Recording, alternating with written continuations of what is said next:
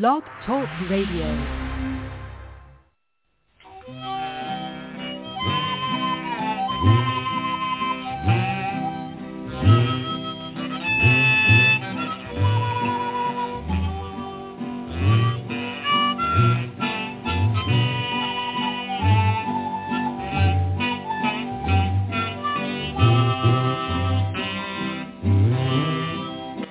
Welcome once again to the Lucky Mojo Hoodoo Rootwork Hour, brought to you by the Lucky Mojo Curio Company in Forestville, California, and online at luckymojo.com. I'm your announcer, Evan Lionheart of evanlionheart.com in New Jersey. In just a moment, we'll be joined by our co-host, ConjureMan of ConjureManConsulting.com in Mission Viejo, California, Doc Murphy of DocMurphy.com in Pig- Paganistan, Minnesota, and this week's special guest, Catherine Yronwode of LuckyMojo.com in Forestville, California, and Dr. Jeremy Weiss of TempleOfMiriam.com, discussing their new edition of Henri Gamache's Terrors of the Evil Eye Exposed. Together they will take your call and offer advice to address, ameliorate, and remediate your questions and problems about love, money, career, and spiritual protection using traditional African American folk magic practices of hoodoo, conjure, or root work as divined and prescribed by the greatest spiritual hoodooists of our time. You can learn a lot just by listening, but if you're selected from among those who signed up at the Lucky Mojo forum at forums.luckymojo.com and called into the show, then you'll be on the air and receive a free consultation. We'll be going to the phones in just a moment, but first let's catch up with our co-hosts, ConjureMan and Doc Murphy. Uh, Doc? Well, hello everyone. This is uh, unexpected. We're still awaiting ConjureMan Ali to uh, log in and arrive here in the show, so I am um, unexpectedly flying solo, improvising as a guest co-host without another guest co-host. So, um, thank you for your for your patience. Um, um, I am also going to ask, um, we have uh, two wonderful guests today, um, Miss Cat Yronwode and Dr. Jeremy Weiss, and I'm also going to ask Miss Cat to kind of uh, float in here and guest co-host with me. Um, this Yeah. is a, an, I'll be the an- ghost. an I'll be the ghost co-host. the ghost co-host. I was going to say, um, um, I'm. This is a being called to improv. Um, it's not something I was expecting tonight. However, I'm here, and I want to welcome everyone yet again to the Lucky Mojo Hoodoo Rootwork Hour. Um, a little bit of what's kind of been going on in uh, Doc Murphy world here. Uh, this last couple of weeks, I have actually not been attending uh, the Lucky Mojo Rootwork Hour in my usual spot in the chat because I was away at the Lucky at the um, Sacred Harvest Festival, the Pagan Festival in Minnesota. And uh, this is actually a fest that I did uh, my dissertation research on back in the early aughts. It's been about a decade since I've been, but they invited me back as a guest speaker to speak about my research and about um, kind of the pagan anthropological know, and it was absolutely wonderful, wonderful to be back. Um, I'm still a little tired. I'm still in, unpacking soggy camping clothes. I'm still finding gifts that people have spirited into my bag of a magical nature. It's it's been uh, like I said, it was it was uh, healing uh, work that I didn't realize that I needed, and um, a time to really reflect on um, and and be really grateful not only for the uh, work that I did for alongside these folks, but also really how long the bonds of community have been with this group. So that's where I was for the last uh, two Sundays. That's why I was um, not available. So that's sort of what's been going on here in in the Paganistan. Um, I would like to welcome and say hello to Miss Cat Yronwode, who is a usual uh, co-host um, she is our, also our co-guest today uh, with a really exciting topic. Um, welcome, Miss Cat. How are things going at Lucky Mojo and in Forestville, California?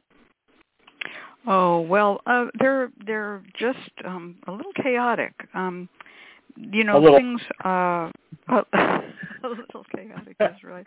Um, in the in the run up to the uh, annual Hoodoo Heritage Festival, there's always um, strong side winds blow, and um, sometimes, you know, there's just you have to kind of stay your path. So that's what we're at. Mm-hmm. I have recorded the audio for my video presentation for the festival, and um, it's now in the capable hands of Tim Gennert, a friend of ours, and re- owns a recording studio, and he's also a computer hardware guy. Anyone under the sound of my voice who lives anywhere within driving distance of Santa Rosa, check out Tim Gennert. He's really good with computers, uh, reconstructing, restoring, reconfiguring them, installing ring cameras, making films, film editing, and of course his real specialty is audio recording editing. Wonderful man. So big thanks to him.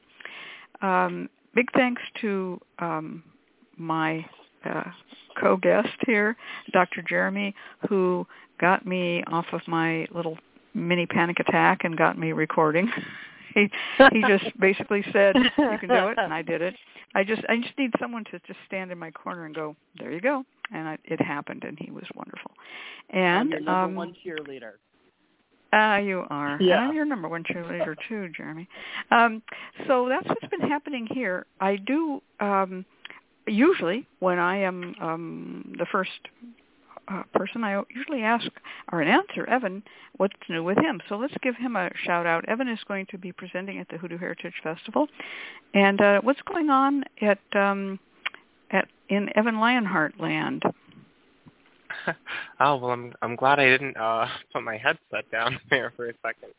Um, every yeah, everything's uh going pretty well, and uh Evan Land. I am wrapping up my own presentation. I'm actually working on some of the slides as we speak. Uh, I am just, you know, working on some client stuff as well. Uh, not really at liberty to share too much about it, but um, I am very much looking forward to the astrology for September. I've been working on that. I'm getting that video out soon. Um, and yeah, we have uh, the last Mercury retrograde uh, coming up, I believe. No, I think second so it might be might be the second. I don't know. This has been mm-hmm. a long year, but um, yeah, looking forward to that and um some other transits and ingresses coming up. So um, it, you know, September looks like a fun time. I'm having fun, and I'm very much looking forward to the festival. So um, yeah, that's that's what's going on in my world. Great. Well, um, as you know, you live long enough, and you, you there's a, a it should be a meme, but I've never seen it there's always another Mercury retrograde. um, I sometimes wonder how civilization even gets anything done because Mercury retrograde it's not like, you know it's two steps forward one step back. It Mercury retrograde undoes the good communications the happy things that you've done. Your you know your printer catches on fire your computer keyboard comes apart uh, the letter V falls off of your keyboard and you don't know why. Um these are the things that Mercury retrograde brings to us and um you know it's life. Um but um, I'm looking forward with great anticipation to your astrology uh, workshop and, and all your other astrology presentations. I know that you've got quite a lot going on, and it's it's wonderful to know that. Um, thank you. Thank you. And uh, I'm um, just, uh, I guess, I guess we're not going to have Ali. I'm just going to declare um, Ali is not here, and I think that I just want to say something. Ali. Um, was gone last week and I think there's some there's various stuff going on in his life. I would not want to presume too much, but those of us who are friends of his um, know that he has um, some uh, political um, interests, and the uh, collapse of the government in Afghanistan is definitely um, having an impact on him. He has family there, so he heartfelt. Said, he said his flight was delayed his flight was delayed. Well, I'm sure. I mean, things are all very odd. Um, he flew to, to Washington D.C. I just my I'm glad you got a message from him. That was Nagashiva speaking. Thank you. So he's okay. I mean, I don't think he's in Afghanistan. I know he's not in Afghanistan, thank God. But I, I just, I have this heavy feeling because we haven't talked about this since all of this has gone down, and he's been off the show. So love and hugs and and um, and best best thoughts to everybody in Afghanistan, and um, and all the families and friends out there. And I and I um, you know we'll we'll just carry on without him. So we will indeed. Uh, yeah. Yeah. I so, know um, personally I am I was going to say personally I am very much looking forward to the uh, virtual Hoodoo Heritage Festival this year. Um, so much so that I am going to be missing Twin Cities Pagan Pride for the first time in 20 years to be able to attend. Um, they happen oh, to land on the same weekend. Yeah, they happen to land on the same weekend, and I just told friends at Sacred Harvest Festival that I would not be at Pagan Pride, and their eyes went big, and I said, well, it's the same weekend as the Hoodoo Heritage Festival, and they all went, oh, well, of course you're going to be there. So, oh, that's that's what, what loyalty. Thank you so much. That's, oh, I yeah, those, of course. That's that's that's great.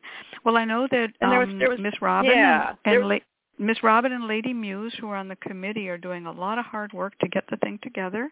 Deacon Millett is assisting from a technical standpoint, and um, but the festival really this time is really being run by um, Miss Robin and Lady Muse, and it's a uh, whatever comes out of it is going to be a credit to them, and I'm very very mm-hmm. pleased to see how things are going. Um, me and my crew just got done uh, threading hundreds of little tiny blue eye beads on red thread.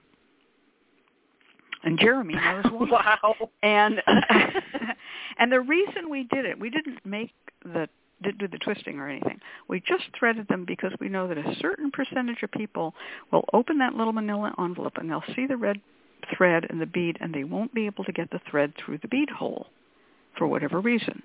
So we pre-threaded them for you folks. oh, that's nice. So that brings us to the topic of this show, which is our new book, Terrors of the Evil Eye Exposed by Henri Gamache, restored mm-hmm. and revised by Catherine Yronwode and Dr. Jeremy Weiss. So welcome, Dr. Jeremy. Well, thank you. Nice to be here. Um, happy to be here. Our, our former announcer, our eternal cousin, um,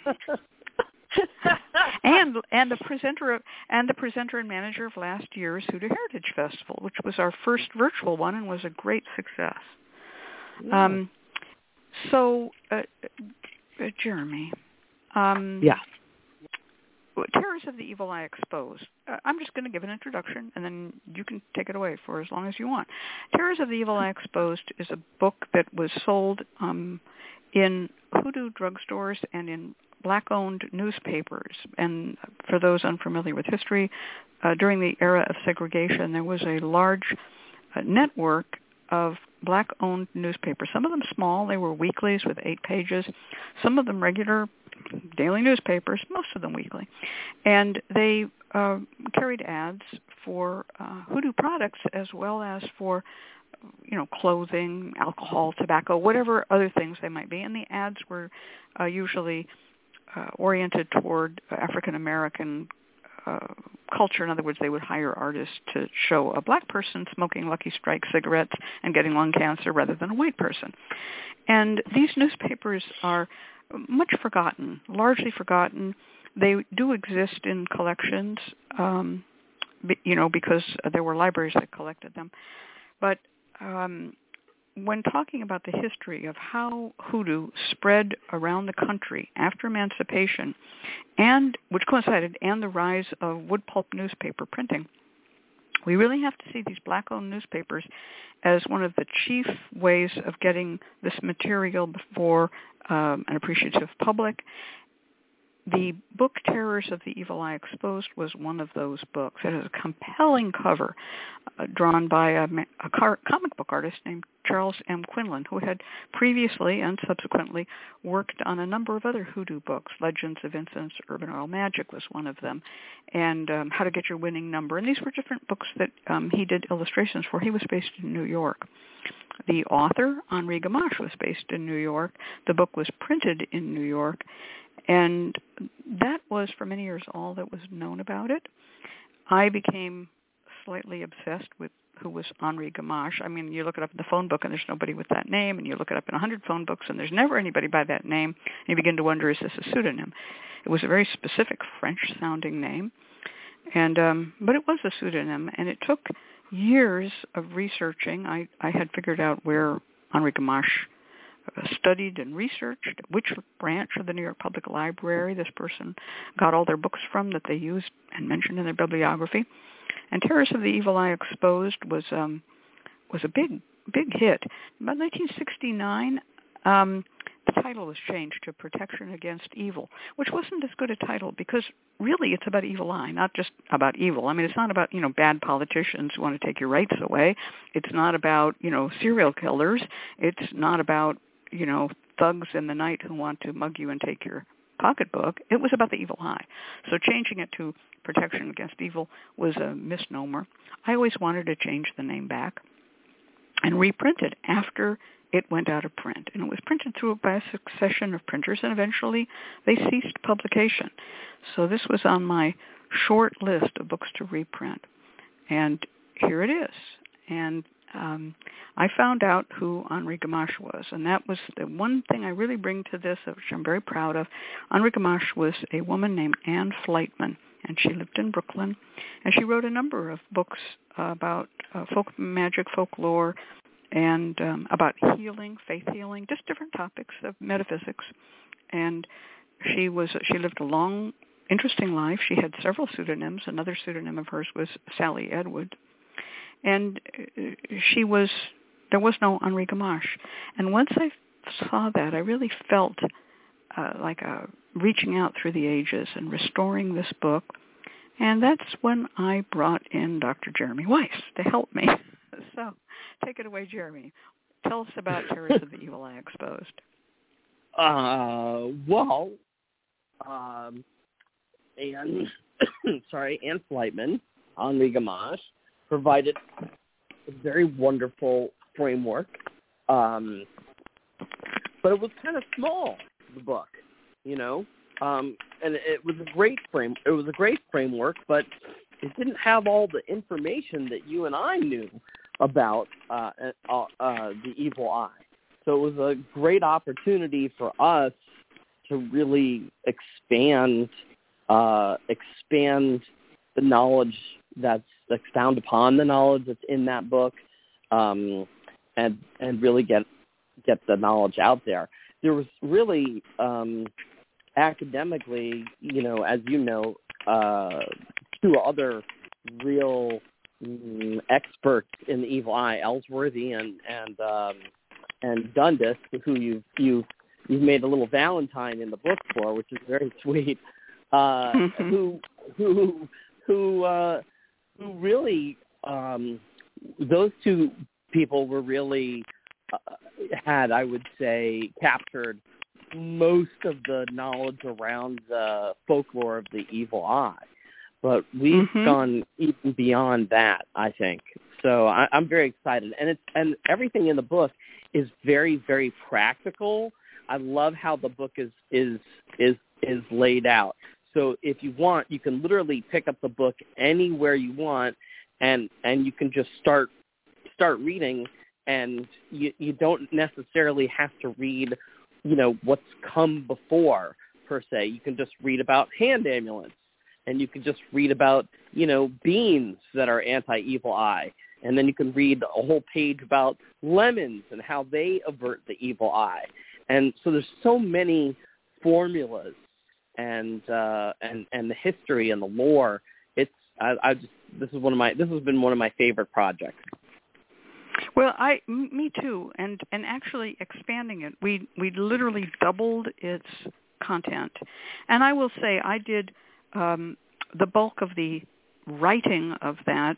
You did a tremendous amount of research behind the scenes, and you also did some of the writing. So it's a real three-way collaboration between Anne Fleitman, you, and me, and the you're right the book is presented in such a way you could pick it up anywhere and open it anywhere. But it does have a content layout which i changed from her content which i felt was a little scattered and uh, because it was a shorter book, she didn't need to break it out into big chapters. So just to let you know what's in it, of course, there's a dedication, there's an acknowledgement, there's who wrote this book, which is the big mystery, um, a Valentine for Alan Dundes, and then uh, Henri Gamache's preface about the evil eye, how it may have begun and where it came from. And then we got into a survey of the evil eye. Now, this was mm, Jeremy and my research what people call it, who does it, and how do they do it, who it hurts and how to help them, how it is prevented, and then uh, Ann Fleitman had written a wonderful section called "Why It Is Hidden Knowledge Today." So we ex- uh, uh, explored that. So let's talk for just a minute about what is the evil eye. The evil eye is the giving of a glance of sinister intent, but it doesn't necessarily isn't necessarily a withering death stare. It may be just covetousness, the look of, damn, I wish I had that pretty ring that that lady is wearing. And you look at it and give it the evil eye, then it's too tight for her finger. She can't get it off. She has to cut it off. That ru- ring is ruined. Who knows? I mean, things like that happen. Um, and there are, in evil eye cultures, many beliefs um, surrounding who would give the evil eye and why. And sometimes people give it inadvertently. And then the um, the next question is, who gives it? So there's a section called a taxonomy of the evil eye, and this is where we talk about envy. The evil eye is generally mistranslated into English as evil. It really should be called the eye of envy or the envious eye. That's what it's called in the Bible. And you can find um, the belief in evil eye uh, being given and sent to people through envy going way back in history, even before the Bible, you'll find references to it. And it isn't only people who are attacked, who are envied. There is evil eye against the bread on a plate. If the bread is too perfect and too pretty, um, people may look at it and, you know, give it the evil eye. And the bread Animal. may turn out not to be. so, but the the person who gives it may be envious. They may have an eye of unusual appearance. Now, this can be simply prejudice against people with odd-looking eyes. In some cases, it is. There's the projective evil eye. That's the person who harbors a feeling of victimization, loss, or covetousness and deliberately sends out the evil eye. It's more like evil. It's called the projective evil eye. And then there's the evil eye's effects. It has effects on children, on mothers, on women, on men, on animals, on plants, on eating. And all of these effects are the loss of moisture. The children vomit or get diarrhea and die of dehydration. The mother's breast milk dries up. The tree's fruit drops. The milk cow or goat goes dry. These are the effects. Oh, and men um, have erectile dysfunction plants wither, flowers um, just decay instead of blooming. The evil eye is the withering glance. Now, um, then we have what are called precautions against the evil eye, and then we have averting the evil eye. And here, I'd like to turn this over to you, um, Jeremy. Why don't you talk about a few of the ways that we avert the evil eye uh, to keep it from hitting us? Uh, to keep it from. Uh, you mean you mean like reflecting? Uh, yeah, mirrors? reflecting it back, averting it. Yeah, mirrors is a good one. Yeah. Sure, sure. Um, so there's there's a there's a, a lot of uh, techniques. Some uh, some can be screening, like a veil, a veil, uh, so that uh, the evil eye, you know, the eye can't be seen, right? If you Mhm. so put the, to protect a baby, they might put a veil over the carriage so the baby Mhm. isn't seen. You might put a reflective surface, such as a mirror, to to cause uh, the evil eye to bounce off. The glance bounces a- away. And in, in the Jewish tradition, during a very very happy time, like a wedding, uh, people stomp on a glass at the precise moment where the the, the marriage happens. The the sound of the shattering glass is uh, also meant uh, meant to avert and distract the evil eye. So you can distract the evil eye. That's one of the methods. You can block the evil eye. That's another defense mechanism. You can you can wet the evil eye like by throwing spit at it. That's a, that's another defense mechanism. You can hurt the evil eye by the thing that you uh, the liquid that you put in it maybe like lemon juice. It might sting, or you can hurt the evil eye maybe with a spike by stabbing the eye. So these are all Mhm. ways So you can get the eye to either look away, you can block the eye gaze, or Mhm. you can defend against the eye by by uh, spitting at it and, and hurting it. Uh, those are the methods. With- with the water. The evil the evil eye is kind of like um the wicked witch of the west. When water gets on the evil eye, the evil eye kind of just withers and dies. And Yeah. so there's also words that are used to um, avert the evil eye and gestures. There are hand gestures you can make. And this book gives everything. I mean, there's pictures, there's um, there's descriptions. There are also certain colors that avert the evil eye, and those are the colors red and blue. And in India, the color black is also used. There are thread and string and cord charms. This is long standing, probably goes back to Neolithic times. Putting a thread or cord around someone's neck or their wrist to stop the eye of envy um, from harming them. And then what you mentioned before, the eye itself against the eye. The eye against the eye is to use a charm or amulet that looks like an eye. Uh, and these go back, of course, ancient times. Um, in Africa, in the Mediterranean, you'll find these eye charms and also hand charms. And the hands almost always point downward until the 21st century when uh, people began wanting them to point upward for some reason.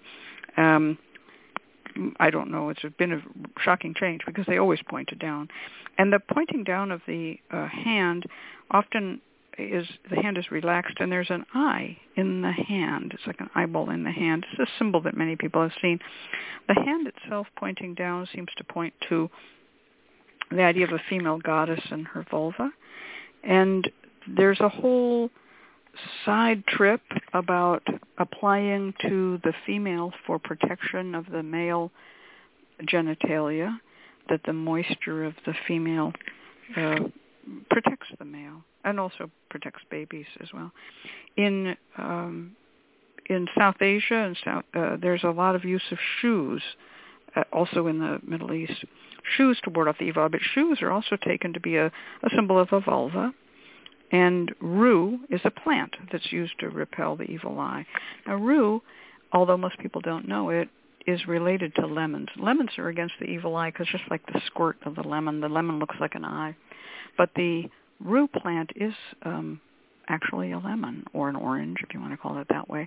And so it contains that same essence that is used to avert the eye of envy. And we go into it in great detail. Um, the use of these uh, charms to take away the evil eye, mojo hands, for instance, and they're also gendered charms. They're charms that only men wear, and charms that only ch- children wear, and charms that only women wear. They're just different gendered and and socially appropriate charms in some cultures, not all cultures. And there's also the use of protection in the decorative arts.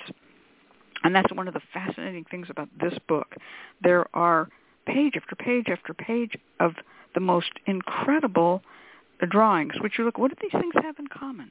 They were all found in the decorative arts of India to protect against the evil eye. And they are amazing. They're very well explained by Henri Gamache and came from the work of a much earlier scholar named Abbe Dubois. And they are they are very, very fascinating. They're used in weaving and in um, block printing fabric, for instance. And so you would literally be wearing a dress covered with evil eye charms when you wore That was a piece of fabric. Yeah. It's Yeah. very cool.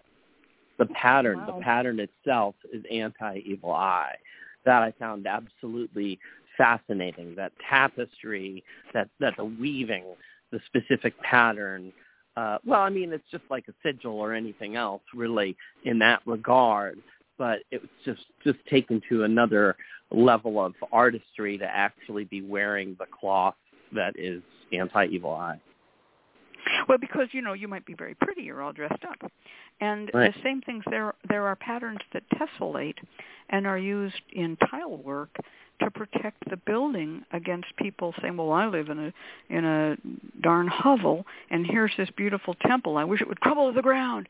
And that moment of their thought, they might um, cause God to look down upon the people who built the temple and say, "You know, you guys were pretty arrogant. Why don't you give more money to the poor? I'm going to send an earthquake and crumble this temple to the ground, just like this guy asked." And so the inside of temples and um, other churches and other places of worship often are covered with anti-evil eye motifs that uh, nullify or send back the evil eye of the people who entered those buildings.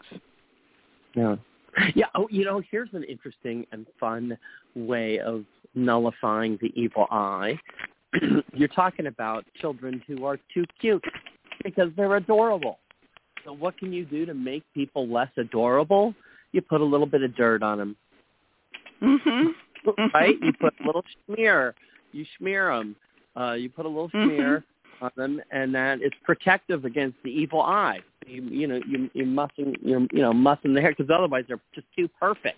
They're just too darn cute. Mm-hmm. yeah, smearing a child with dirt is um fascinating. It's found everywhere around the world um, where the evil eye exists. Um, it is so common.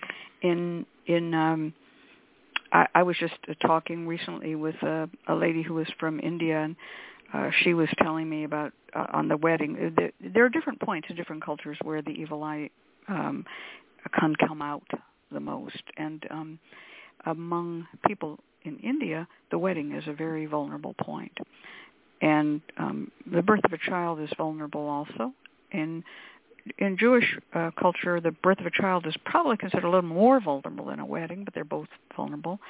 Um, and what she was telling me about was all of the different things that she and her family used to prevent the evil eye at her daughter's wedding. One of the things was so simple, which was never to announce the wedding plans the place that the wedding was going to happen, they would never make an announcement in the newspaper. They would only invite the guests they were going to invite, and that was it. It's kind of like the old story of Sleeping Beauty with that, you know, the fairy godmothers come and giving the blessings, and there was the one fairy who felt, you know, disrespected and uninvited, and she came and she brought, you know, death to Sleeping Beauty. That's what they're afraid of, that somebody who hears in advance of the plans and realizes they haven't received an invitation will jinx the wedding. Now, jinxing yeah. well, is, that's uh, why also jinxing is a word used in America to describe this, and I, I'm going to give you a couple of other American terms because people think, "Oh, this is so exotic." You're talking about India, you're talking about Jews, you're talking about the Middle East, you're talking about Africa. In America, the evil eye has a number of names. My favorite is the whammy. He gave him the whammy. And um, if you look at them with both eyes and do it, it's called the double whammy. Um, there's also the squint eye, the stink eye, the side eye, and of course among the English, it's the, the, the withering glance. This is so exciting to listen to. I'm uh, for an anthropologist like me, listening to all of the cross-cultural uh, similarities and differences and the research that you guys have done has been is already exciting. I can't wait to read this book. It's really really exciting already. Um, I do have a, a sort of an anthropological question here. Um, sure. In the sense that, that whenever you whenever there seems to be a, a, a problem and a solution magically. You have to kind of ask about sort of a cultural function. And what I'm talking about is sort of this this cultural function of envy and the cultural function of the repelling of envy. There's there seems to be as many uh, uh, occasions in in many of these cultures to uh, dress up, to be beautiful, to be successful, to show off a cute baby. There's just as much um, uh, jealousy and envy headed your way. I remember growing up and being told by my grandparents if we were looking at somebody, they would they would kind of hit you and go, "Don't stare, that's rude." um, as, as if right. sort of inadvertently, when if you were fascinated by somebody or you were staring or trying to figure something out, they sort of are. And Grandpa was Italian, you know, so there was, mm-hmm. there was a little bit of that. Um, uh, and so, uh, kind of, if in the course of uh, researching the book and researching these cultures, um, if there were any insights about um, how jealousy functioned and how the repelling of jealousy functioned, but also the warning against um, um, drawing attention to yourself so you wouldn't attract the evil eye. I mean, did you did you find any of those sort of functional patterns in the research? A- absolutely, and and um, what what you're saying is absolutely in here, and I have to give credit to um, uh, Anne Fleitman or Henri Gamache because she went into um, a long section on the evil eye in Africa. Now she had done she hadn't been in Africa. She was a researcher and um, you know an amateur anthropologist, I guess you could say. But she talked about the way um, that it, lest you boast, you, you just mustn't boast was the idea. And so she mentioned something which I found very interesting. Um, when a person, and this was from you know from some anthropological source, when a person uh, managed to kill game, they wouldn't bring home the entire. Let's say they killed a, a deer or a gazelle, they wouldn't bring home the entire deer or gazelle.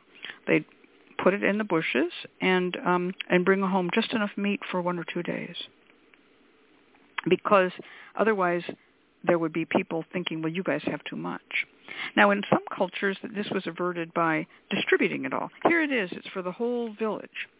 But if you really needed something, you kind of didn't show your wealth, and so the function of it, as as you would look at it, is that it's to keep societies from disintegrating into autocrats uh, and and serfs, or from you know haves and have-nots.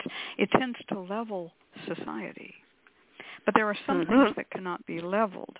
For instance, in Jewish tradition, when the portions of the Torah are read, it is it is against Jewish custom and some say Jewish law for two members, particularly a father and a son, to read consecutive Torah portions. Not because um, there is wealth expressed in who gets to read them, but the wealth is something that can't be avoided. Having a son who could read Torah with you is um, is a blessing that others may not have. So you can't flaunt it.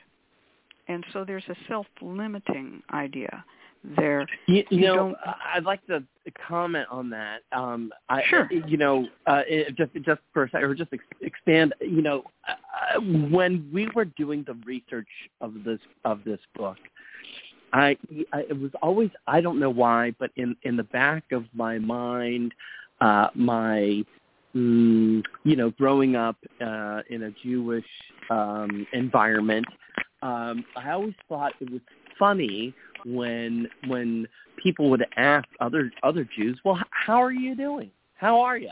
And they Mhm. they almost invariably would answer. What would they answer? I can't- They don't answer I can't complain. great. Yeah, I can't complain. I can't complain. And why do they answer? It sounds such a nebbishy answer. It's and, and that's why. Jewish people are perceived as nebbishy because it's such a nebbishy. I can't complain. Like like oh my gosh. Uh. But what you're saying is is, is you don't want to say, oh I'm great. Things are fantastic. I just inherited a Right. million dollars. I walked down on Mhm. the street and a bunch of puppies came and they followed me around and licked my face. It was awesome. you know, you can't you can't do that. You, your Right. best your best bet is to say I can't complain. Right, right. I, and it's so funny. I mean, it's like a call and response. You know what I mean? So, what would you answer? I can't complain. It's just what you answer. That's how. That is how Jews are are taught. Um, so, yeah, there is this idea of not boasting, but also getting back to the functionality of it. Um, it does encourage sharing as well. After all, it's not just that you can't have a son follow a father reading the Torah. Uh, it allows everyone to have a turn at the podium. And it encourages group and community support. And there are many ways that this is done. It's, it, it, it, uh, it comes out of what I would call small village cultures. Um, and that kind of leads to a question that Cousin Joshua had in the chat room. Cousin Joshua asked, um, in the days of Instagram, Facebook, and other visually driven media, has the evil eye gotten a cybernetic upgrade? Well, I don't know. Yes, it has. I mean, now there are, you know, you there's actual emoticons of the evil eye. I mean, who would have thought 10 years ago that that would be an emoticon? But the reason for it isn't so much that evil eye belief has permeated into cultures that didn't have a great deal of it, but that cultures that do have a great deal of it have gotten on the internet. If you talk to uh, when I was young, and maybe Jeremy, you're not as old as me by any means, but maybe you can um, pipe in on this. When I was young and talk about the evil eye, people would say, "Oh, you come from a funny culture." I mean, oh, that's so funny. That's so strange. But now, you know, with so many people from India being in tech, people from Afghanistan, people from, uh, you know, wherever, the evil eye belief is now more visible because technology has leveled the playing field between um, what what would be called backwater cultures and the primary mainstream media drivers. Now anyone can get a YouTube channel. And if you want to learn about how to burn a spond against the evil eye, or how to hang a nazar, or which is Turkish, or any of these things, just look it up on YouTube. There's hundreds and hundreds and hundreds of videos in which people say, "Well, I saw the way these people in Tajikistan do it, but I'm from Uzbekistan, and this is how we do it in Uzbekistan." And everyone is sharing their evil eye beliefs. And so I think it's gone farther and wider than ever before because of global communication. Now, is that good or bad? I think it's very good because I think ultimately belief in the evil eye does work to moderate people's um, pride and to um, and to moderate expressions of arrogance. Now, it can, among the mentally susceptible, work to increase fear. Everyone's giving me the evil eye. But you soon learn, if you're a part of an evil eye culture, that the people who say, "Oh, I got the evil eye from so and so, I got the evil eye from, I got, you know, Ein Hara, Ein Hara," you begin to see that they are expressing their own mental distress. The evil eye is there, but it's not something that we all must walk down afraid all the time. And that's one of the things that Anne Fleitman's book points out, whereas people like Elworthy coming from outside the culture, just looking at it and making this huge encyclopedia of evil eye beliefs, he looked at it as this is primitive superstition. So to get back to what you said, Doc Murphy, there is a function for it. It's not just a shared game of scaredy cat, you know. It it does have meaning. And in, it, I'm going to say point out one more thing to answer your question, Doc Murphy. One of the best examples of this is that the people who cure the evil eye, and we haven't talked yet about curing. We talked about averting. There are many cures for the evil eye.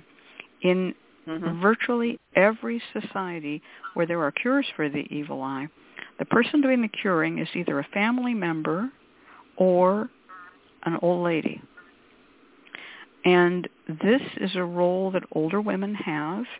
They can be family members, but a father could cure evil eye for his child in India. But um, but usually it's women, and this becomes this sort of domestic ritual, many times involving water, and so it, it, it assumes this kind of look of witches gathered around the cauldron as they're po- mm-hmm. you know, mm-hmm. putting in pieces pieces of um, charcoal and seeing if it sizzles and makes eye forms or floats or goes down, or, or they're pouring in olive oil and they're saying prayers. Um, this is a, a female cure primarily. But again, that goes to the idea of the moisture of the evil eye coming from the female genitals. So there's a role for women. There's a role for women in curing the evil eye. And I, I'm just going to real quickly run through a couple of the ideas about curing. There's the holy water cure. Oh, and this brings up community too, Doc Murphy. Uh, in Greece especially, if some child has got the evil eye, they're crying, they have diarrhea, whatever, um, the a member of the family goes to the local church and stands outside with a glass or bowl of holy water from the church and they ask everyone to spit into it. And this is a way to courteously ask for the saliva of everyone without implicating any one person as the one who gave the evil eye. No blame is passed. And then that holy water with all that saliva is taken back and the child is washed with it. Now you go, ooh, ick, all that saliva, COVID, blah, blah, you know. But that is a community leveling experience.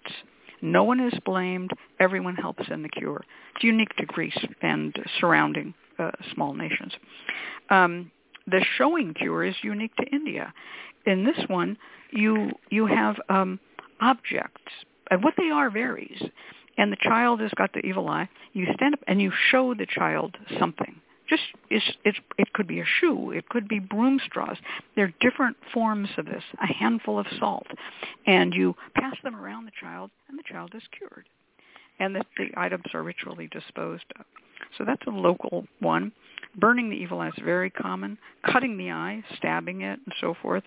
Transferring the eye is a little less common, but it consists of taking somebody taking the eye or transferring it to the ground, um, kind of uh, nullifying it in that way. But someone can take the eye and then they transfer it to the ground because they have more power over it.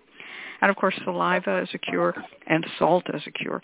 Those are the major cures against the evil eye you only find these cures in areas where people have a more highly developed cultural sense of the evil eye. Because in areas where you just avert it, oh, I'm going to wear my black tourmaline, that'll avert the evil eye. There, if you get it, there isn't a sense of, oh, I have to go down to a, a body of water where fishes are living and throw salt in. I mean, you don't, you don't, you don't have the the end way out. You only have the aversion portion of the ritual. That's fascinating. I hope that, Absolutely fascinating. I hope that warmed the cockles of your anthropological heart. it sure did. it sure did. There's, there's, like I said, with magic generally, but also with these evil eye traditions, there's, there's always the question of what's the problem that this, that these cures and that these aversions and that these magical spells are trying to solve in society. And, and I think your explication of that was just exciting and outstanding, for sure. Well, thank you. Yeah.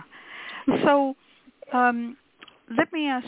Uh, you know, we have some uh, some questions in chat, and um, and there's some stuff about here about fishes, and I did mention fishes. So um, so the idea of fishes is fascinating. Pisces says Onyx Rose. Yes, Pisces.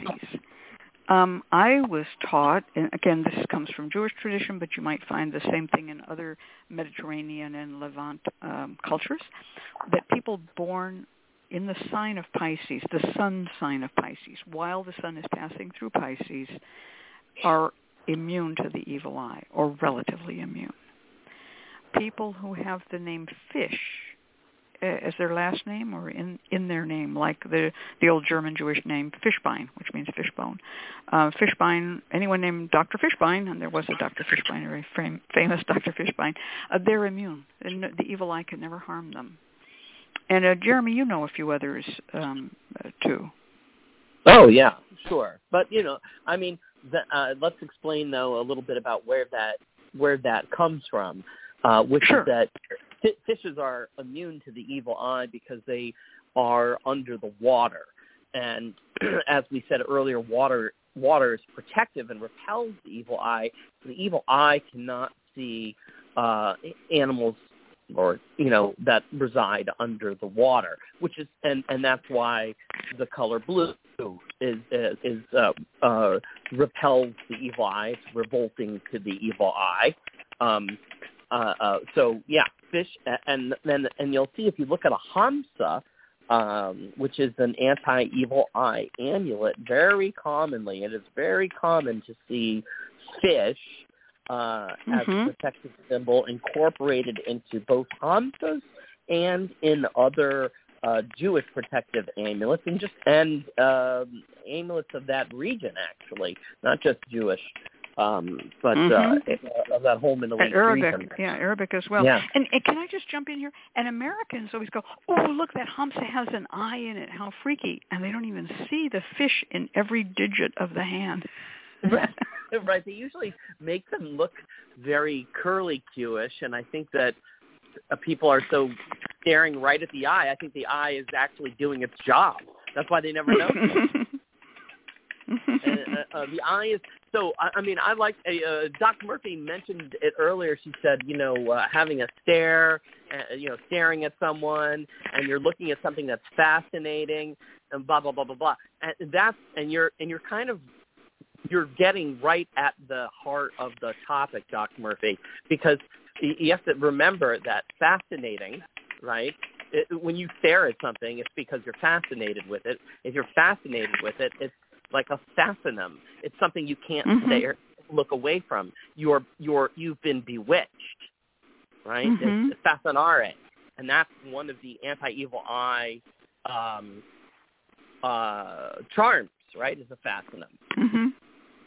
You can't the, the evil eye can't look away. Right. The fascinum. Right.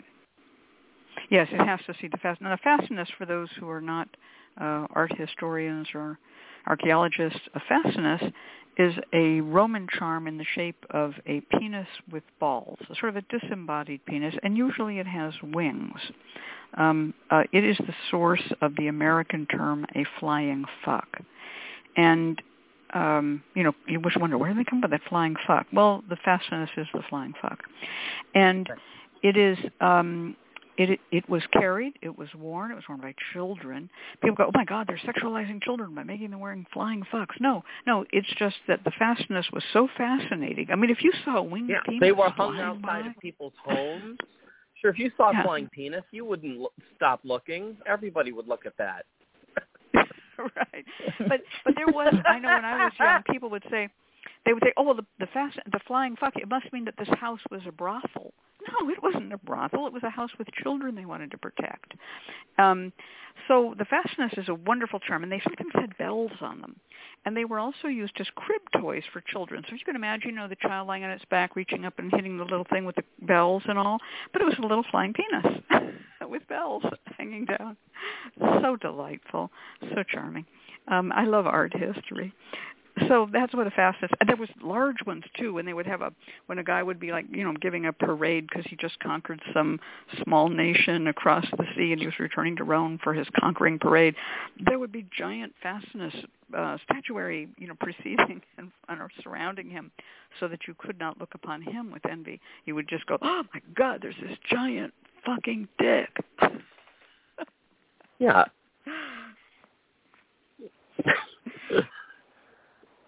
um, Nagashiva, Nagashiva said the fascinus has no eye on it. Oh, yes, it does, Nagashiva. Um, in fact, oh, yes, it does, sweetheart. Examine yourself more closely in the future. Um, the the uh, fascinus uh, or the the um, the penis as an anti-evil eye charm was often shown um, squirting ejaculate into a giant monstrous eye. The, yeah, that's that the uh, a Roman. That's a Roman uh, fresco. Is is uh, pe- Yeah. a disembodied penis in 79 A.D. or whatever. This disembodied penis uh, ejaculating into an evil eye because it stings Yeah, like yeah. lemon juice. Yeah, you gotta love it. Yeah, it stings. Oh, it stings. Um, yeah, I just, I, I Shiva now says, oh, that. Okay, yes, right. um, so the there's also um, uh, uh, the idea of water against the evil eye, spit against the evil eye, among Jewish people who have scattered from their ancient home in Israel all through the um, European diaspora, they have different ways of doing it, but all of them come from a common source, which is to spit and spit three times against the evil eye. If someone says, "Oh, I love that jacket you're wearing," you turn your head and you um, I was always taught you turn your head away and you go or there's different ways to do it, but they all involve saliva in the mouth. And some people spit. Well, I, I was told, oh well, you know, we don't spit anymore because it's unsanitary to spit on the sidewalks. It's not allowed. Right. But say people would actually, yeah. So and so those are different Yeah. ways of um, pretending to spit without actually spitting. In my family, also there was kissing as um, as a substitute for spitting. So you would take up you take your fingers, and it would be your your ring finger and your middle finger, and you would kiss them. But you would kiss them very wetly, and you might even lick them and then kiss them. And then Well, you would think- touch with the touch with that with that wet finger um, kiss the thing that was to be protected. Hmm. Oh, I, I think that the spitting, I think the spitting of the uh, two two two uh, is essentially also uh, related to the fascinum. I think you're turning yourself into a giant pe- ejaculating penis. Oh come I- on. Yeah, I think that's what it is. Your, your spit, I don't. Well, that you, can you can have that one, Jeremy. Um, I think I think that's the, I- I think that's the thing. you are you are Jeremy. You are a big dick. I knew it all along. Folks, I can say that to him because I've met him personally. no. oh, Oh, well, well, you crack me I- up, I mean, man. You really. I'd be interested in what the two of you think. Um, uh, the the evil eye uh, uh, repellers, the uh, the amulets, have now become fashionable. They become trendy. I think nowadays, if you decide you want to go shopping for earrings or accessories, even in places like Target, um, you can Mhm. get jewelry and and uh, that sort of thing that are um, anything from genuinely classic evil eye uh, amulets, like hamsas, to um, you know sort of stylized versions. So, um, what are your thoughts on sort of the trendiness now of the, Oh well, of the uh, I, evil I'm, eye? I'm very happy with it because I'm tired of being considered an outcast, an outsider, and weird, and you know, someone to take off to the concentration camps. I'm happy to share my wonderful culture with other people. The more people who like me and my culture, the less risk of death. Ooh. Spoken like spoken like the true Yeah. child of a Holocaust survivor. Jeremy, you must But- probably have a more optimistic look on it. N- No, my mom was a Holocaust survivor too. So I Well, there you it. go. Yeah, I mean, you she asked the spent the first wrong people. yeah, she spent the first five years of her life smuggled in a basement. You Yeah. know, Yeah. so My word. Right. Yeah, it's it's what it is. So for me, sharing culture has always been a great pleasure. Learning about culture, sharing pul- culture, supporting and uplifting differing beliefs. Um, that makes us all actually not outsiders. It makes us all central players. It gives us agency. It allows us to be um, heard and appreciated. I knew there's when strength the, in diversity. There's There's strength absolute diversity. Strength in Uh, diversity. when the when the so-called Kabbalah string became popular a while back, this is a red string, which in my family is called a bendel. Most Yiddish, uh, Germanic, Ashkenazi Jews call it a, a bendel, but uh, it became known as the Kabbalah string. It has nothing to do with the Kabbalah, absolutely nothing. But the place called the Kabbalah Center was distributing them. When that became popular, and even Madonna is wearing a Kabbalah string, and you know whatever, um, people then began to have these ideas. Oh, it's a secret. They're Freemasons. It's god awful. Something terrible. You know, the, the protocols of the elders of Zion. They have red strings, and I'm like, oh no, this is getting scary. But now um, it's become so common that people go, oh yeah, yeah, they've got a Kabbalah string on, and I like that because the more common something is, the less people can um, other you or exoticize you or fear you, and and the more friendly they will be. So I willingly, gladly share my culture. Now, Judaism is not the epicenter of evil eye belief, although it is one of the oldest. I would say India is just as old and has just as many beliefs, and they're very, very similar. Africa, just as old and very similar. And uh, North Africa, which is slightly different than Central Africa, same thing all around the Mediterranean, Italy. Those beliefs go back before written history. And so we're looking at something that came into human consciousness a long time ago. It, the evil eye belief exists in attenuated form in Japan and China. Um, it is not as common in places like um, indigenous Native American cultures under that name, under that idea. You don't see eye symbols being stabbed by nails or whatever. But with the coming of the Spanish conquerors, evil eye belief was introduced from Spain and Portugal to Native Americans, and so it's now found everywhere in North and South America. And I heard our music. Yeah, so it's time now to turn it over to Evan to uh, call up our first reading client of the evening. Uh, yep, sure thing. Stay tuned. The Lucky Mojo Hoodoo Hour with your host, uh, Doc Murphy, and this week's special guest, Catherine Yronwode and Dr. Jeremy Weiss, will be right back. Support for this program is provided by the Lucky Mojo Curio Company in Forestville, California, and located online at luckymojo.com, and by the Association of Independent Readers and Root Workers, AIRR, a directory of ethical and authentic conjure practitioners located online at readersandrootworkers.org. And by Hoodoo Psychics, the first psychic line run entirely by Hoodoo practitioners. Receive a reading with a trusted root worker instantly. Call 1-888-4-HOODOO or visit hoodoopsychics.com. And by the Crystal Silence League, a free online prayer service of the Association of Independent Spiritual Churches, located online at crystalsilenceleague.org. Now it's time to go to the phones and talk to our client. And our client is calling in from area code 704 and is uh, goes by the name of Trey. Uh, is you are you there, Trey? I am. How are you? Uh, fantastic. Thank you so much for giving us a call.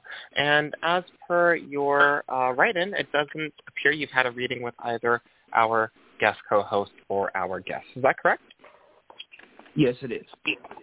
Excellent. Thank you so much. Uh, Trey writes, um, bear with me. There we go.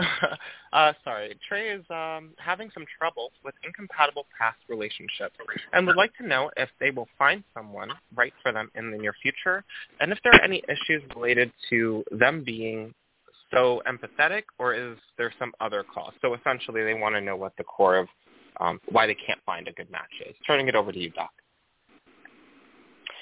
Okay, well, um, how we'll do it this week is I will start with the first reading, uh, if that's all right with everyone. And Dr. Jeremy, if you would be willing to do the second reading, um, we very much appreciate that. And if Miss Cat would be willing to prescribe the root work advice for Trey after our readings, that would be, um, I think, really wonderful. Folks up for that? Sure. Mm-hmm. Absolutely. Okay. Okay, so welcome, Trey. Um, I feel you. I think I think there's a common problem with a lot of folks where uh, that that relationship incompatibility is an issue. Um, can I just ask you what your astrological sign is for the for the group here today? So I am a uh, Scorpio. I'm right on the Libra cusp. I have a Leo moon and a Pisces rising. That's all. That's a lot of water there. okay. Well, I'm going to stop start with um, a reading, a very short reading, which uh, four card reading, that is uh, past, present, obstacle to the present, and the future. And let's see here. The cards that I have laid out, the past card um, is the death card. Uh, it mm. seems like uh, it, it, it, outlining, and again, I have to kind of tell readers too that uh, death does not necessarily mean that somebody died. Um, death means that there's been uh, an event in your life where uh, there's been such an, uh, an incredible amount of change, such a tremendous transformation that you cannot really go back to who you were before. Who you were before has died, and you have moved on. So uh, apparently in your past there was something that really changed everything in the game for you with regard to relationships. Um, uh, probably not the death of anyone, but uh, there's something about this particular death of the relationship that absolutely changed you, possibly wounded you. Um, the card that's sitting in the present slot here is the Six of Swords. And the picture on this card is of a woman and a young child kind of being pushed along in a boat that's filled with swords by a boatman and they're just kind of you know resigning themselves to just getting away taking a retreat for a while um just just um packing things up something happened fairly recently with regard to a relationship it seems to me that um wounded you very deeply and you're kind of in a moment of retreat right now. It seems to be a, probably a well-needed rest, a well-needed uh, uh, contemplation, um, kind of kind of needing to get away and to think things through. Um, in this case, it's it's uh, you know moving over the water, which is moving over the course of emotions, and it seems to be um, uh, kind of where you're sitting right now. Um, the card that I have that's in the complication for the past or in or in the obstacle to the past is actually the Queen of Wands. Um, I am sensing that there is somebody that has caught your eye, or that there is uh, somebody in your life that has been a real um, creative and exciting and uh, sexy influence that seems to be making you start to ask questions again about, well, I, I've had all these kind of crummy relationships. There's somebody really special that's coming along here, and I really want to know. I really want to know if I've been screwing up, or I really want to know if there's bad luck headed my way because there's somebody that might be changing the game for me here. The card that I have in the future is the Nine of Wands, and this is a fellow who's uh, emerged from battle um, he's standing guard. He's okay. He's been whacked in the head a little bit. He's got a bandage around his head, but he's standing ground. There is still a sense, um, again, with regard to not only your relationships but with your uh, sexual life, that there's there's still some healing that has to happen. There's still some guardedness and protection, um, which, in light of your question, makes a, a hell of a lot of sense. So, um, I would say that this is a reading that says to me that um, there isn't a particular reason or cause beyond uh, you were apparently hurt very deeply in the past, and uh, probably the, the advice is to continue to keep your guard up and to continue to keep yourself protected um, as you meet other people. I don't see that there's any particular uh, reason or curse or evil eye or anything that's that's that's uh, messing up your love life. It just seems that there's a, a wounded hurt that um, you're not overcoming. So that's what I have for a reading. So if we can turn it over to Dr. Jeremy at this point. Thank Okay. you so much. Trey, um, if you don't mind my asking, uh, how, how old are you? So I am 31. 31. Nice young man. Okay, excellent. And uh, um, uh, I, I, I just was curious, and this is just to help to help me a little bit. Um, uh, I was curious. You, you, you kind of mentioned in there that you have a little issue about being too empathetic, and I wanted to ask you um, a little bit to maybe tell me a little bit more about what that means. Or do you mean that you're codependent, or do you are you an empath of some sort, um, and that's getting in the way? What, what, what, why did you include that? So I would definitely say I'm I'm 100% uh, an empath, uh, and I feel like it does get in the way because uh, I feed into other people's emotions more than I probably should. Mhm. Mhm. Mhm. Okay. Well, all right. Well, let me do. I'm going to do a bibliomancy reading for you. Okay. All right. That's a little Okay. bit different than a tarot reading, and I do it in a different way. I I I speak with the seven prophetesses of the Bible, and I have I select one to, to that that comes forward and identifies herself. And this this time it's Sarah. Okay. And Sarah, through its use of a chart, is going to refer me to to a section of the Bible.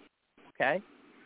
Um, but before she does that, um, I, I'm going to concentrate on your on your on your question, and your very first question that you had was was um, let me see this uh, Trump. Uh, will I find someone right for me in the near future? Correct. That's what you want to know. Will I find Yes. someone who's right for me in the near future? All right, we're going to find out.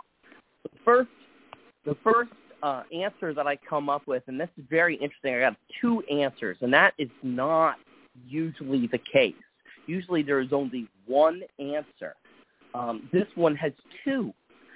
So we're going to have a lot to think about here. And the answer is Proverbs 27, uh, verse 6. Okay? And that says, the kisses of an enemy may be profuse, but the faithful are the wounds of a friend. And this to me means that don't get too caught up in uh, a hot sexual uh, romance. That that's not what you're looking for. What you're looking for is someone who will be with you through the tough times. The faithful are uh, uh, faithful are the wounds of a friend. Okay. The second part that has come up is Proverbs 31, 10 through 22. And this is a long passage. This is a long passage. And before I get into the passage, I want to say if indeed you are an empath, I want you to be very, very careful of that. Um, that is something that's good for you to know, and you have to be um, uh, aware of that because a lot of people find, and I'm just going to be frank, a lot of people find empaths kind of annoying because what happens is they're having their little meltdown, their breakdown or whatever, and the empath feels it so strongly that they empathize, and then they have a meltdown. and and their meltdown like overshadows the person who's actually having the problem. So that you have to make sure that you're not falling into an attention-seeking type behavior. That's just uh, if you are empathic, you just have to be careful of your power. That's all. So Proverbs 31, 10 through 22. You are looking for a wife of a noble. Uh, you want a wife of a noble character who can find a wife of a noble character who can find question mark who can find a wife of a noble character. She is worth more than rubies. Her husband has full confidence in her and lacks nothing of value. She brings him good, not harm, all the days of her life. She selects wool and flax and works with eager hands. So you've got a woman who's getting ready to work and she's bringing you good and not harm. Uh, she is like the merchant ship, bringing her food from afar. So she's a hard worker. She gets up while it's still night. She provides food for her family and portions for her servants. So she is uh, uh, uh, got a good job. You're looking for a woman with a fantastic job. Um, 16. She considers a field and buys it out of her earnings and plants a vineyard. So you're looking for someone who is uh, entrepreneurial. Okay, she sets about her work vigorously. Her arms are strong for her task. She sees that her trading is profitable and her lamp does not go out at night. In her hand, she holds the distaff and grasps the spindle with her fingers. Um, she opens uh, her arms to the poor and extends her hands to the needy. When it snows, she has no fear uh, for her household, for all of them are clothed in scarlet. Oh, that's a very protective color.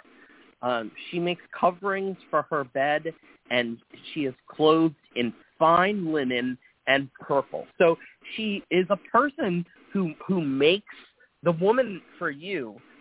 She she dresses nicely, but she doesn't mind getting her hands dirty. She's out there. She's a hard worker. She's faithful. This is this is the woman for you. Don't get swayed by a bunch of kisses. That's what it's saying. That absolutely Wow. makes sense. Uh, Sorry, Trey. That's that uh, uh, yeah, it absolutely makes sense because uh, the readings I've done on myself, I keep pulling like a like a strong, independent woman card. Yeah. mhm. Strong, independent woman. Someone who. That's exactly right. That's your fit. That that is your fit. Mhm. Someone who's very focused, Fantastic. very dedicated. Yeah. I, I'm just going to, Yes. because I'm reading the chat here while we're talking, and Evan, and thank you, Evan, for coming in on this, just popped in to say this to Trey. It might not be that you're too empathetic. As a Pisces, I know one of our weak points is that we too quickly meld our emotions with others, be it friends or love interest. I'd take some time to consciously work on feeling out your emotions daily. It will help you to know when you're taking on someone else's things. Good, very good point, advice. Evan. Thank you. Yeah. Um, Yeah, and this goes to the this goes to the Scorpio and Pisces portions of your uh, chart. I, Evan didn't mention that. I know he's an astrologer though, and he mentioned being that he's a Pisces himself. Um, I'd like to give some uh, root work advice. So I would uh, say that the first thing I would want to do, whatever relationships have hurt and damaged you, and um, uh, Doc Murphy found some definite damage has been done, not necessarily with intent, but you are hurt. You are in a position of um, feeling um, that you have to defend yourself, or that you are that you have been um, maltreated. There, there, that card, the the Nine of Wands, always speaks to um, your worldview suddenly becoming darker because of what has happened to you. So we want to get you bathed and cleaned from that. We want to mark a transition point from those feelings to a, a sense of cleanliness and um, spiritual hope and starting a new path. Don't be turning backward. Don't be looking back uh, right now the way that Nine of Wands is doing. So a simple cleansing bath is, you know, there's so many of them, but um, you can take anything like um, Van Van um, bath crystals. You can take Chinese wash, cap it in a tub of bath water. You can make your own um, cleansing bath with some of the things we mentioned from the Evil Eye uh, book. Lemon, for instance. Um, some people put salt and lemon in a bathtub there you don't want to put in so much that it you know is uh, crazy harsh on your skin. You just some just a little bit, and um, there are many different other ones. People will sometimes use pine needles. There's so different cultures have their own different cleansing rituals. Rue is used by many, and again, rue is in the lemon and orange family. So you could make a little tea with um, uh, steeping some rue, throwing some lemon juice, some salt, dissolving it in the warm water, and then pouring, straining that and pouring it into the bath. And you're going to bathe and um, you're going to ask to be relieved of all of the negativity. The negativity that's been given to you and the negativity that you um, experience in response to other people, the negativity that you fear, the negativity you uh, suspect, the negativity that you remember, um, the negativity that you expect, all of just name every different form and just by um, its position in your life, and um, and you wash yourself down, uncross yourself, and um, then you know stand up. Um, if you have a lot of salt in the water, you're going to want to rinse yourself with clean water. If you don't, just a sprinkle of salt, you don't need to and you're going to let that water go and take a little bit of the water and throw it to the west um, and say as the sun sets so the, the, the, the negativity is gone. Then I'd like you to start another prayer cycle and do it with confidence and good feeling. I want you to take that um, passage that um, Jeremy found um, in Proverbs, and it was quite long, as you know. I want you to write it out in your own handwriting. And when you write it out in your own handwriting, you're going to um, uh, place it on a piece of um, a fireproof surface, like a tin plate or something like that, and you're going to um, put on it a candle stand with a candle in it and let the candle burn. If the candle wax falls under the paper, some people call that it's blessing the paper. That's good. And you're you're going to visualize this woman. You're going to visualize this lover. I mean, it doesn't matter whether it's a man or a woman. I, I it is not important how you visualize it, but the qualities that are given in that uh, Bible passage of the person who has a distaff in hand and buys property, and it's just you know a competent partner, someone who is as good as you, as strong as you, and a helper to you, and wishes to go through life with you, and visualize that person, and then ask that that person appear in your life, and that you will know them when you see them. You can burn seven candles like this, small candles. We're not talking about glass vigil candles. I'm talking about small candles. Burn seven of them on seven evenings and ask for a sign. Ask for somebody to, to appear that you will see. If no one appears, bathe again. Do the seven days again. You can do that three times. Three baths, three times seven. If nothing happens, call back and we'll give you something much more focused. But this is a sort of a general spell of cleansing. Where um, uh, herbs or oils that are attractive to others. Look me over is a good one. Um, you know, come to me, love me. Those are kinds of herbs that people use attraction, um, and you know, herb blends, and um, or a cologne or a perfume or an aftershave that you really like. Just wear wear a touch of that, and when you put it on, I want you to put it on three places. I want to put it at the root of your penis, at your heart, and at your throat. This is for speech. If you find someone, you can go on and add it to your third eye as well. That's it. Good luck. All right. Well, thank you both very much for your insightful uh, talk about Terrors of the Evil Eye Exposed and for our help with Trey today. It is now time for our network announcement. Let's dance.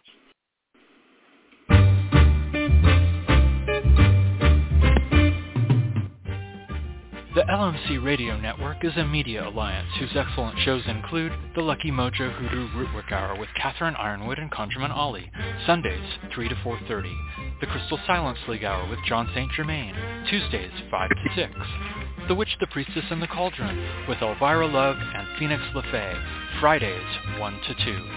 And Blue Flag Root Radio with Lady Muse, Fridays 7 to 8 all times Pacific, at 3 hours for Eastern, sponsored by the Lucky Mojo Curio Company in Forestville, California, and online at luckymojo.com.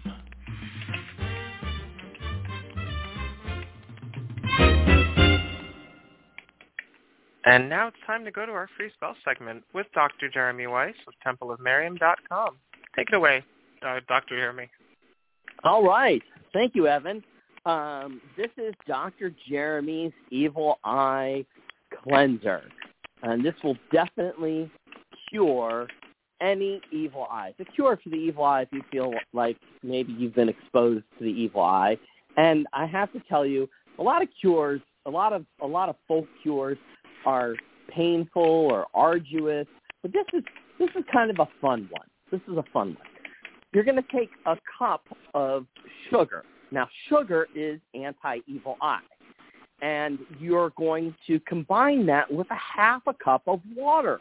Water is anti-evil eye, and you're going to put that in a saucepan over low heat until the sugar has dissolved. And now you have a sugar water thing combination, and that's called simple syrup. Okay? Then you're going to take one and a half ounces of amaretto. Now, amaretto is made from almonds, and almonds are anti-evil eye.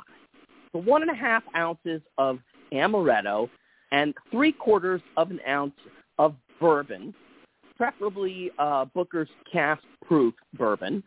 Um, and then you're going to add one ounce of lemon juice. Lemon juice is anti-evil eye. Okay? Then you're going to add two tablespoons of the simple syrup and one egg white. Now, egg whites have been used to diagnose the evil eye for ages and ages and ages. But this is not about diagnosis. This is going to be about cure. You take all of that and you put it in a cocktail shaker and you shake without ice for about 10 seconds to integrate. And then you add ice and then shake until chilled. So that's about 15 seconds.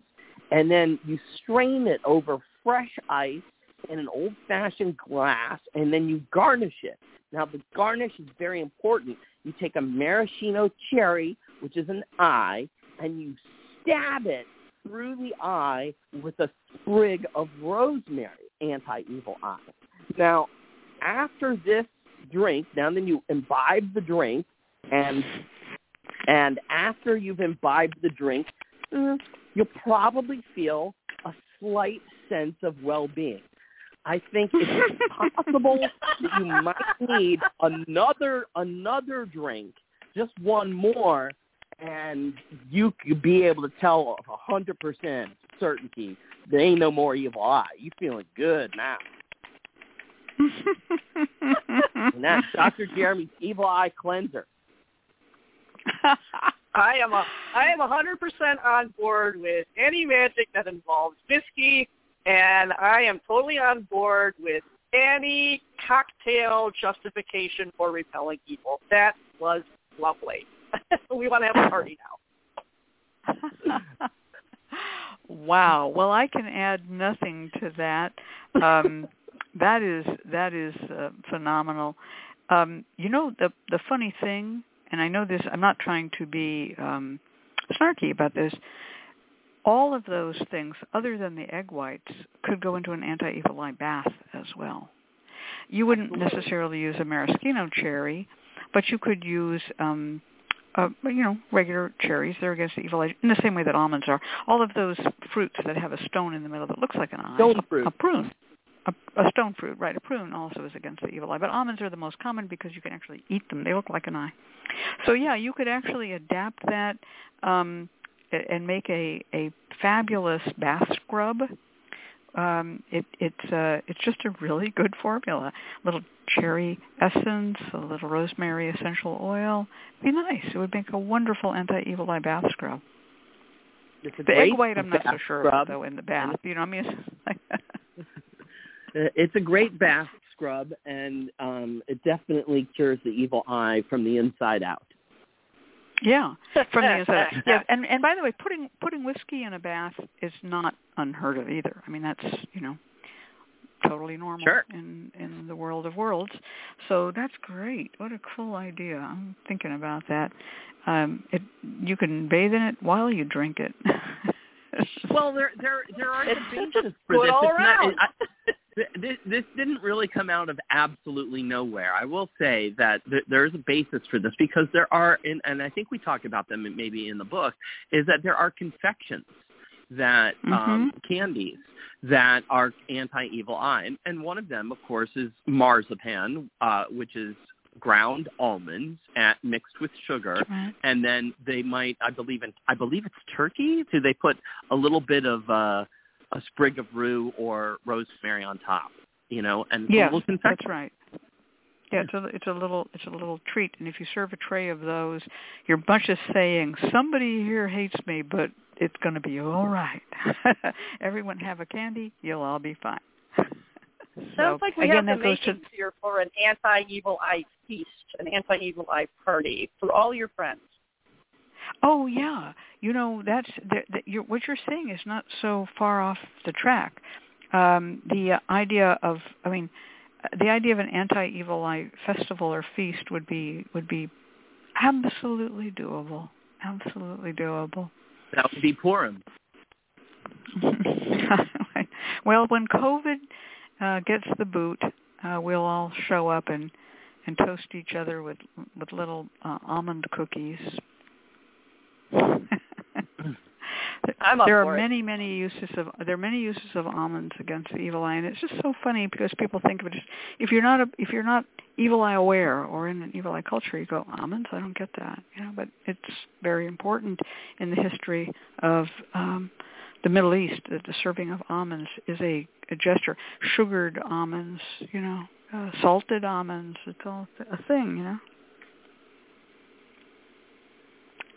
Well, Fantastic. I'm I'm glad that, that there's a, ver- a way we can do this without having to drink the whiskey. You, you and you and Doc Murphy, Jeremy, y'all can you, y'all get all the whiskey you want in the world because I'm not taking my Yay share. for me! well i'm not much of a cocktail uh drinker but um but uh, i thought it would be a nice variation uh yeah, ballot. Yeah. great. It's really great.